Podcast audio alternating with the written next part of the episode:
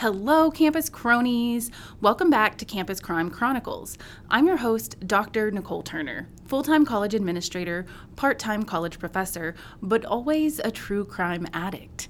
In every episode of this podcast, I take a deep dive into some sort of true crime that occurred on a school campus or a crime that's associated with a college or university in some way. For each episode, I rate the seriousness of the crime from 1 to 5 on my serious crime scale, with 1 being completely not serious, possibly even a little humorous from time to time, to 5 being very serious. This episode is rated a 5. In the spring of 2008, Brittany Zimmermann, a junior at the University of Wisconsin Madison, arrived home to her off campus apartment after class. On her way back home, at around noon, she tried calling her mother at work since the two talked every single day, sometimes even multiple times a day. But her mother was away from her desk at that specific time, and the phone wasn't equipped with voicemail, so Brittany didn't leave a message. However, as Brittany hung up the phone and made her way inside, an intruder wasn't far behind her. The next call Brittany made was to 911 at 12:20 p.m., but the call was dropped and authorities were never sent to her residence to help. By the time Brittany's fiance arrived home at 1 p.m., it was too late. Brittany had been killed by the intruder. Her case, though never officially labeled as cold, was dragged out for nearly 15 years before her killer was finally put away. This episode is titled Murder in Madison. So, without further ado, let's get started.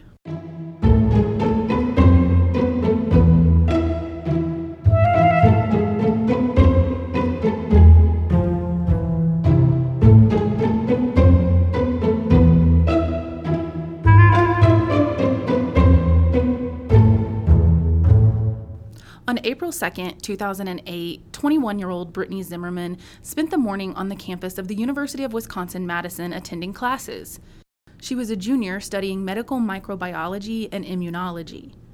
That day, before she left campus, she stopped by a professor's office to discuss the possibility of starting a charity to help children experiencing homelessness. You see, Brittany had a big heart and wanted to help as many people as she possibly could. She even hoped to become a doctor, and she dreamed of one day working for the Centers for Disease Control and Prevention. Brittany also loved animals, and I can totally relate to her because she had three pet cats that she loved and doted on like they were her own children. And I'm the same way with my three dogs. Anyway, Brittany was so fascinated by animals that on April 2nd, on her way home from campus, she even stopped to snap a few pictures of some bunnies. Brittany lived in an apartment on West Doty Street with her high school sweetheart and fiance, Jordan Gonering. So, also on her way home, Brittany made two phone calls. First, she returned a call from her fiance's sister in which she left her a short, cheery message.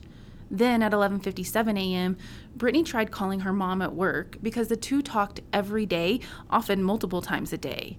But at this particular time, Brittany's mom, Jean Zimmermann, just happened to be away from her desk when Brittany called. And because the office phone wasn't equipped with voicemail, Brittany didn't leave a message.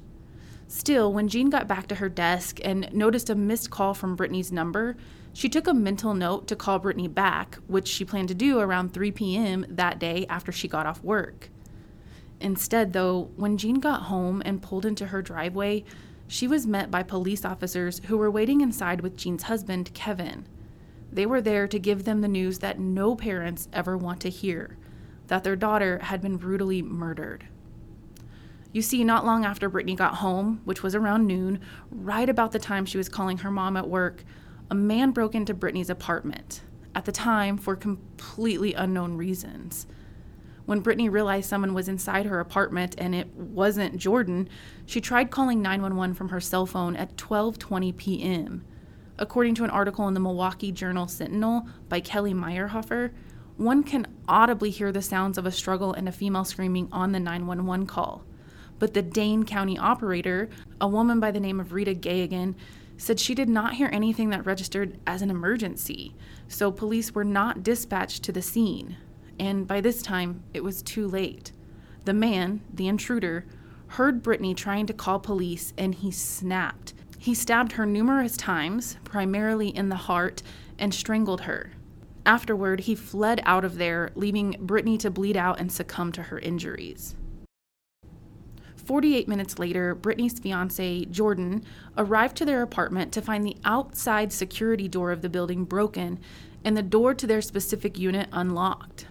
WISC TV, a CBS affiliate in Madison, reported that when Jordan walked inside, he saw Brittany lying on the floor, covered in blood and unresponsive. Shocked and mortified and absolutely beside himself, Jordan called 911 at around 1:08 p.m. and reported that his fiancee had been shot. Because y'all, that's how many times she had been stabbed. It caused her to bleed so profusely that Jordan thought she had been shot in the chest. In the moment, he was completely unaware that she had actually been repeatedly stabbed and strangled. One of the detectives who arrived to the scene, Marion Morgan, found Jordan crying and trembling in shock. Completely dumbfounded and searching for answers, Jordan told the detective, quote, "She was the nicest person ever. Who would do this?" End quote. Brittany was officially pronounced dead at 1:34 p.m. on April 2, 2008. The Wisconsin State Journal reported that an autopsy revealed she died from quote unquote complex homicidal violence, including multiple stab wounds and strangulation. She had also been beaten, and more than half of the knife wounds were inflicted to her heart. The knife used was two to five inches long and three quarters of an inch wide, and to this day, according to source materials, that weapon has never been found. When Brittany's mother found out about everything that had happened that day, you can only imagine the sheer pain and shock she felt, especially realizing that she might have been on the phone with Brittany during the whole attack. Brittany's mom, Jean, told the Wisconsin State Journal, quote, I probably would have been on the phone with her when this happened. You feel so guilty not being there for her. If only I had been on the phone, I could have called 911. End quote. Madison police quickly got to work on the case, starting with processing the scene for any potential evidence. Obviously, they needed to figure out one, who killed Brittany, and two, why they would even do such a terrible, horrific thing to such an innocent, kind person. From the beginning, police theorized that it was likely a stranger, especially after speaking to Brittany's family and friends and learning all about who she was. Brittany's mom said, quote, "She truly was someone who wanted to help people. She never disappointed us. She never got in trouble. She never was a risk taker. Kevin and I said, How did we get her? End quote. Like, literally, nobody they spoke to stuck out on their radar. Nobody had a motive or a means or an opportunity to so brutally and heartlessly take her life. Now, police did look at Jordan for a hot minute because, I mean, he was the fiance and, you know, you always start there. But he was quickly ruled out and before long, the investigation kind of stalled. That is, until they started getting reports of a man who had been seen on April 2nd. The man had been panhandling and asking for money from several different strangers in the neighborhood. More specifically, witnesses saw this man on three different streets Wilson Street, Bedford Street, and finally West Doty Street, where Brittany's and Jordan's apartment was. According to at least four witnesses who police interviewed, in the span of about 50 minutes, starting at around 11:30 a.m. on April 2nd, 2008, this man they were talking about approached asking for $40 or a ride to his house on the west side of town. He would tell them that he and his wife needed money to fix a flat tire and his car was at a nearby mechanic.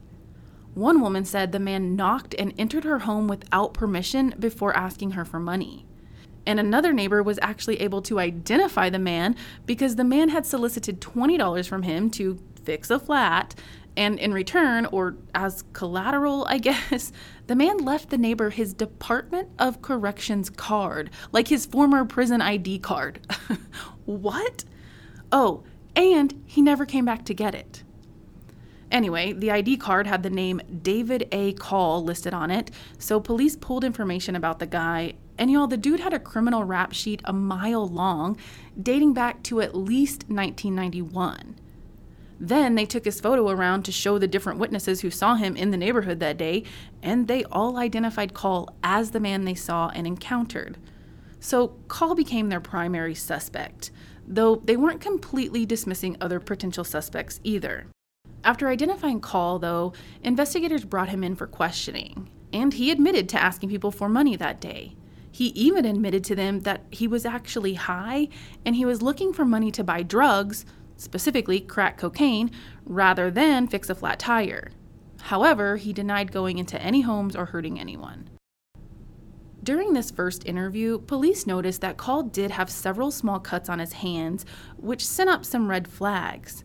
Could they be wounds inflicted by Brittany as she was attempting to defend herself against him? So police noted that almost immediately. Then, a few days later, on April 7th, they brought him in for a second interview. And during that interview, Call told investigators that he had been diagnosed with paranoid schizophrenia a few years prior, but he was off his medication. He also divulged to them that he had been released from prison about four months prior, and he said he had been living in a halfway house for about a month before finally moving into his own apartment on Franklin Street, which police noted was only about a mile away from Brittany's apartment on West Doty Street. WMTV NBC 15 reported that Call was interviewed by police and investigators on at least six different occasions over the years, and each time his story changed slightly, like he would change specific details or add more details to his story. For example, a few weeks later on April 18, 2008, investigators spoke to Call for a third time. This time, Call told them that he and a friend, a woman named Dawn, were going around knocking on all the doors in the neighborhood, but he said they had not forced their way into any homes or apartments on April 2nd. Then, during this interview, Call even told police that Brittany invited him into her home and offered him a soda, something they definitely could not verify or corroborate. Call gave his fourth interview to police in July of 2008 while he was an inmate at the Fox Lake Correctional Institution for an unrelated incident. Like I said, long rap sheet. And once again, he said he was with a woman named Dawn.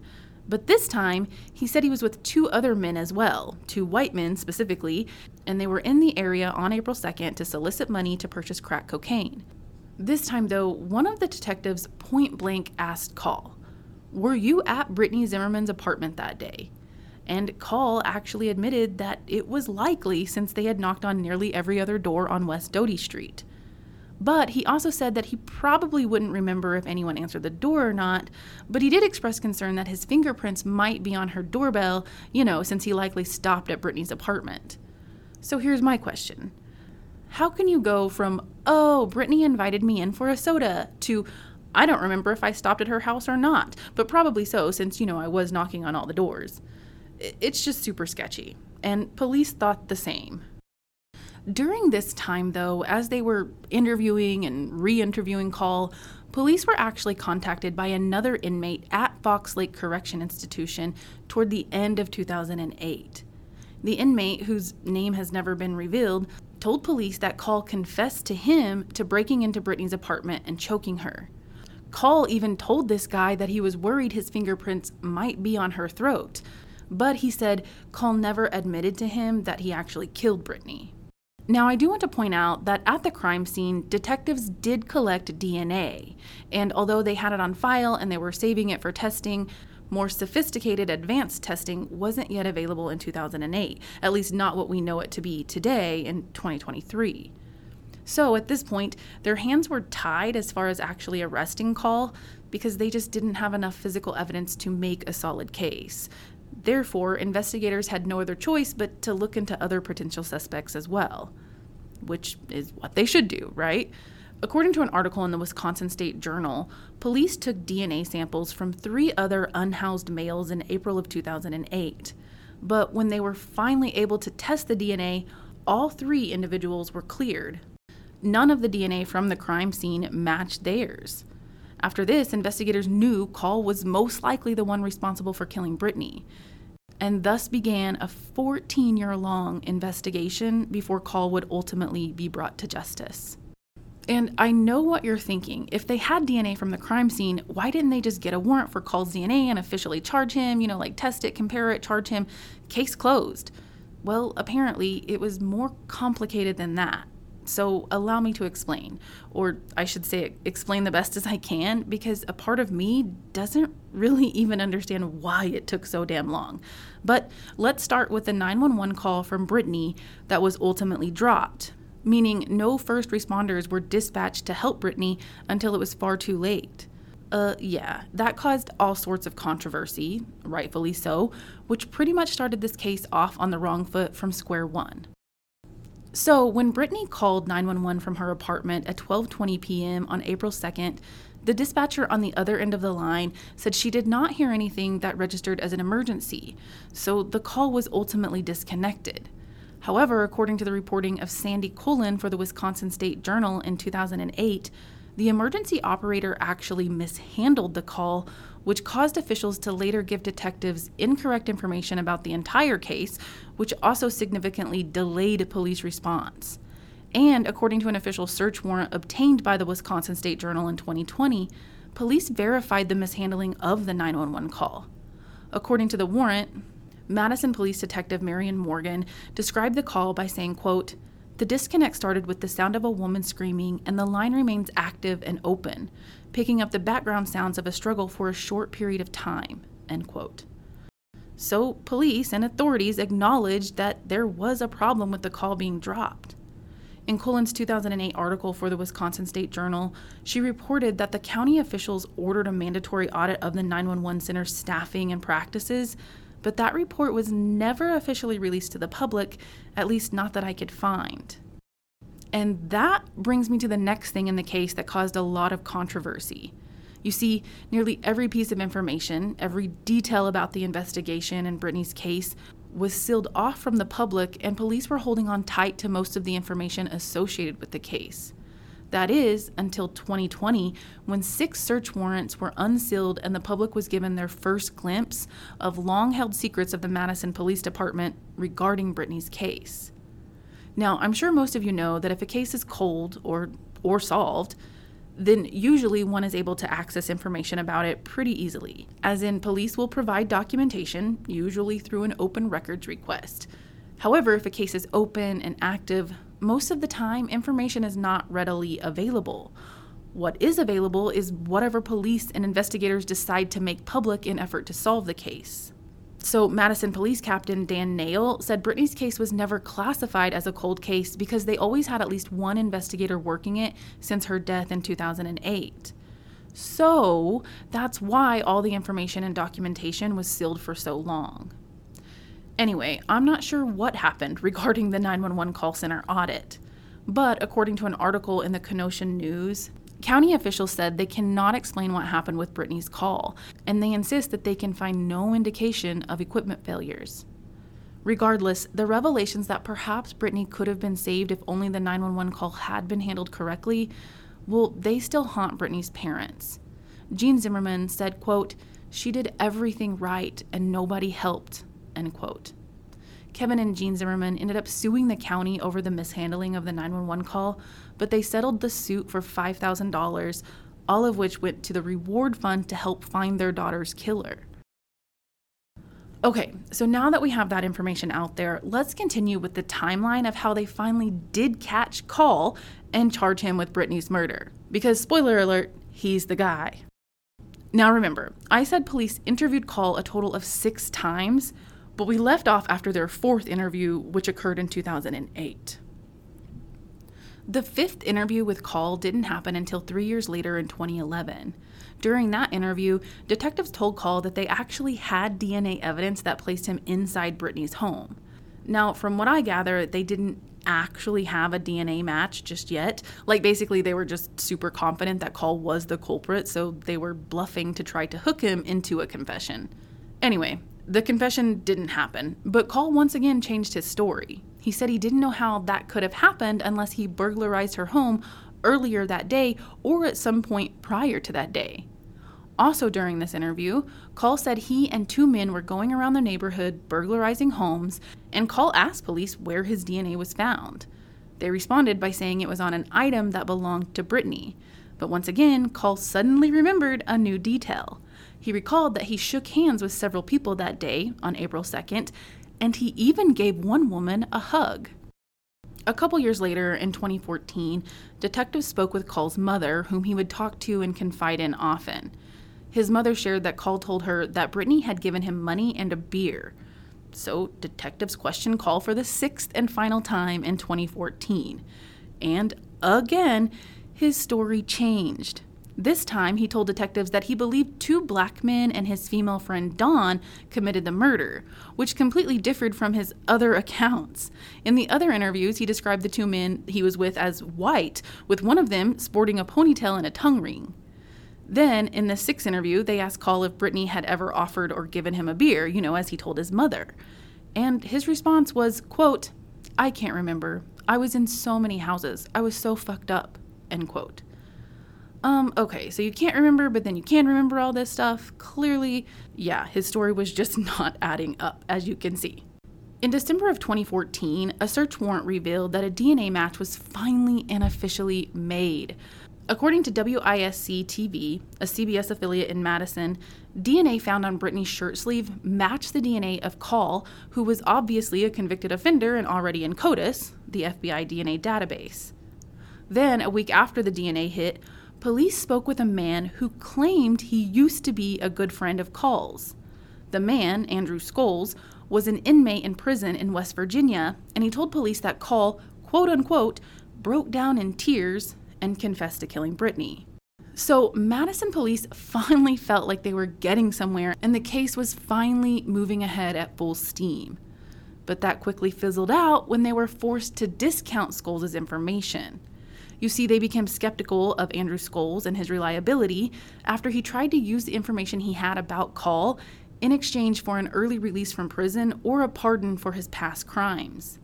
Essentially, Scholes told police that he wouldn't provide any other details about what he knew unless they agreed to the conditions he was asking for. Obviously, for numerous reasons, police passed him up on his offer. The then police chief, Mike Koval, explained, quote, as officers of the court, we are always concerned and sensitive to this, and as much as we want to find killers, we don't want to enable perjury or allow someone worried about their own skin to use or manipulate an investigation. End quote. And honestly, even if they wanted to further consider Scholes' conditions or requests, they couldn't because, in a bizarre twist of fate, Scholes was actually killed in a motorcycle crash in August of 2017. The next movement in the case didn't come until February of 2016 when Brittany's family announced that investigators found a DNA match in the case. At the time, they didn't identify Call, however, because no charges had officially been filed yet. Police Chief Koval said they just didn't have enough evidence to make an arrest. They did talk to another individual, though, who provided them with some information that strengthened their case against Call. So, also, in February of 2016, police talked to a man who lived in the halfway house with Call. The man explained that the two of them had gotten into a fight, and Call threatened him by saying, quote, I'll do you like I did her, end quote. At this point, though, investigators still needed more information and more evidence to make a solid case against him. Chief Koval explained this rationale further, saying, quote, if I had probable cause based on the totality of the evidence I had, don't you think I would have made an arrest? End quote. He went on to say that Brittany's case actually prompted change in the way the Madison Police Department handled their investigations, especially after he watched the longtime sole detective on the case break down in his office. Koval said, quote, in 30 minutes, this man, this hulking shadow of a man, was reduced to tears. He was convulsing at one point, and then I was convulsing and I realized we can't continue to assign cases this way. End quote. And after this, from 2018 on, Koval ensured that multiple investigators, a team of detectives, worked Brittany's case collectively. And it wasn't until February of 2020 that the biggest break in the case came through, finally. A criminal complaint revealed that new DNA testing found Call's DNA on Brittany's jeans she was wearing nearly 12 years earlier the day she was murdered. Apparently, according to investigators, the DNA collected at the crime scene had been tested and it had always come back inconclusive until February 12, 2020, when it came back as a solid match. The following month, on March 20th, 2020, police announced the official arrest of David Call for the murder of Brittany Zimmermann. Regarding the time it took to officially arrest Call, Police Captain Dan Nail said basically police were just waiting for DNA technology to catch up to them. Then, the new police chief, Vic Wahl, said, quote, the case is very complicated, and analysis of physical evidence and those technologies have changed over the years and assisted us in getting to where we are today. End quote. According to the reporting of Nick Viviani for WMTV NBC 15, by the time the Madison Police Department announced Call's arrest, they had conducted hundreds of interviews and processed countless pieces of evidence. And police listed the Dane County District Attorney's Office and the Wisconsin State Crime Lab as playing critical roles in the investigation as well. Interestingly, though, Call was actually already in prison at the time of his arrest. Uh, yeah, you heard that right. Remember that mile long rap sheet I was talking about? Well, he was found guilty of his seventh OWI in 2016, which is similar to a DUI or DWI in other states. It's called operating while intoxicated. And just to give you a sense of exactly who Call was, the dude also was a registered sex offender because he was convicted of second degree sexual assault in 1993. And, quick side note, before he was officially arrested for Brittany's murder in 2020, he was set to be released from prison just a few days later. After announcing Call's arrest in 2020, Chief Wahl said, quote, There's a little sense of relief. It's certainly a bit of a gratifying feeling that we've been able to do something to bring justice to Brittany and provide a little closure to her family. As I have occasion to look back on the case, look at a little bit about her and her photo, it's still very sad. There's nothing that we do can undo that, and it's really just a tragic case. End quote. Moving along, Call was ruled competent to stand trial in June of 2021.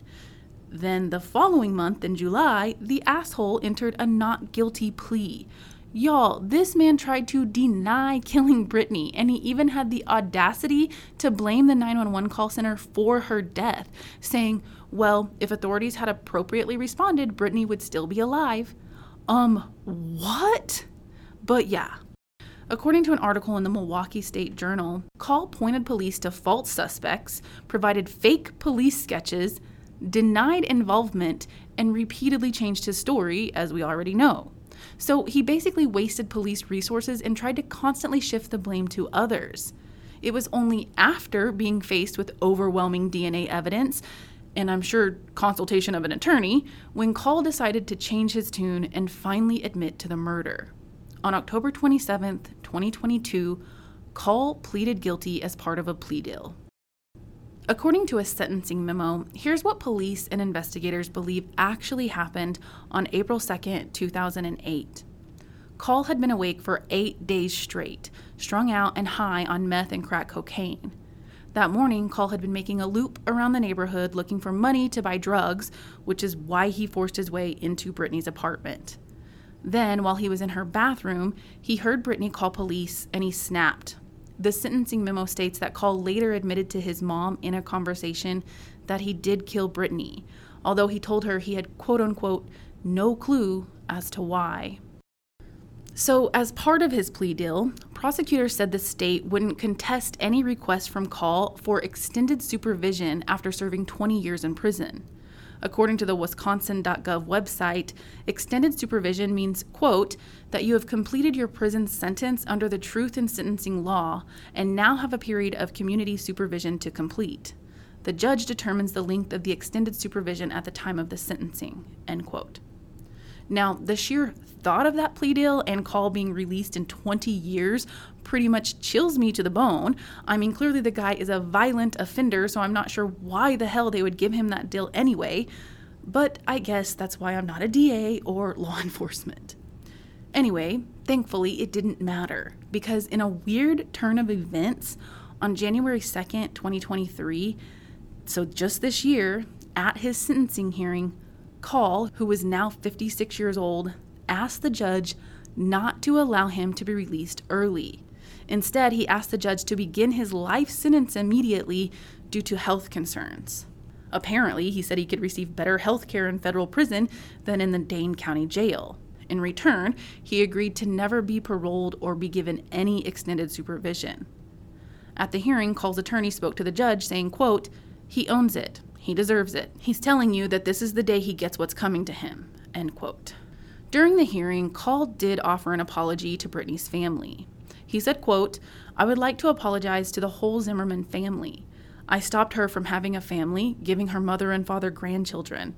I feel horrible. I feel horrible. And I'm accepting the punishment I have coming. End quote. So the judge granted his wishes and sentenced him to life in prison without the possibility of parole. In delivering his sentencing, Judge Chris Taylor said, quote, I do think, Mr. Call, that you do pose a threat to the public. If you can randomly and inexplicitly kill an innocent college student in such a brutal way, you are capable of repeating these actions, and I can't allow that. End quote. Then the judge pointed out Call's extensive criminal history, including his seven OWIs, his violence against his own mother, and sexual assault, plus lots more, as well as his battles with drugs and alcohol. Judge Taylor said, quote, The victim you murdered was smart, perhaps going to go to medical school. By so many accounts, she was a bright presence that made people happy and brought a lot of joy. End quote. But Brittany's parents, Kevin and Jean Zimmermann, said that although they were relieved that he will now remain in prison forever, they said they think his admission of guilt was self serving and they seriously doubted his sincerity. And they said, in a way, they are serving their own type of life sentence without their daughter. Jean said, quote, There's never going to be closure for us. This is over and we are thankful because this has been a nightmare for us for 14 and a half plus years, end quote. And over the 14 and a half years that Brittany's case remained unsolved, Brittany's parents kept her case alive as much as they possibly could. Kelly Meyerhofer for the Milwaukee Journal Sentinel reported that the Zimmermanns vowed their daughter would never be forgotten. Before her case was solved, they put up billboards and offered interviews in efforts to keep her case in the media. They also began hosting an annual dog walk called Paws for Brittany, which happened every Mother's Day in Marshfield, Wisconsin, where Brittany grew up. That event has raised over $60,000, which goes toward a scholarship in Brittany's honor. The scholarship is given to Marshfield High School students planning to attend the University of Wisconsin Madison. And I would like to wrap up this episode with some fond reflections from Brittany's father, Kevin, who said, quote, she would be a doctor right now. We would be proud of her and we could go visit her on her animal farm and everything she wanted because she loved animals. That's what we wish that she could live her life the way she wanted to. End quote. Okay, y'all, that officially brings us to the end of Chronicle 57. Be sure to check out my social media where I always post photos associated with each case and episode. You can find me at Campus Crime Chronicles on both Facebook and Instagram, or you can follow my personal account on Instagram at Nicole Kalynn. That's K A L Y N N. Also, I said this last time and I'm going to keep saying it for a while. I officially have over 100 reviews on Apple Podcasts, which thank you guys so much because that's what I wanted and y'all got it done. but now I need more. Let's get to 500 or 1,000 or hell, even 10,000. Because, like I've told y'all before, the reviews really do help more than you know. They let others know that this podcast is out there. So, yeah, please review the podcast, share it with your podcast friends or someone you know who would love to be a campus crony. Let's just get the word out about Campus Crime Chronicles. Okay, well, that's all for today, so bye for now. Campus Crime Chronicles is researched, written, and recorded by me, Nicole Turner, and it's edited and produced by Giari Gassaway. Tune in again in two weeks for the next Chronicle.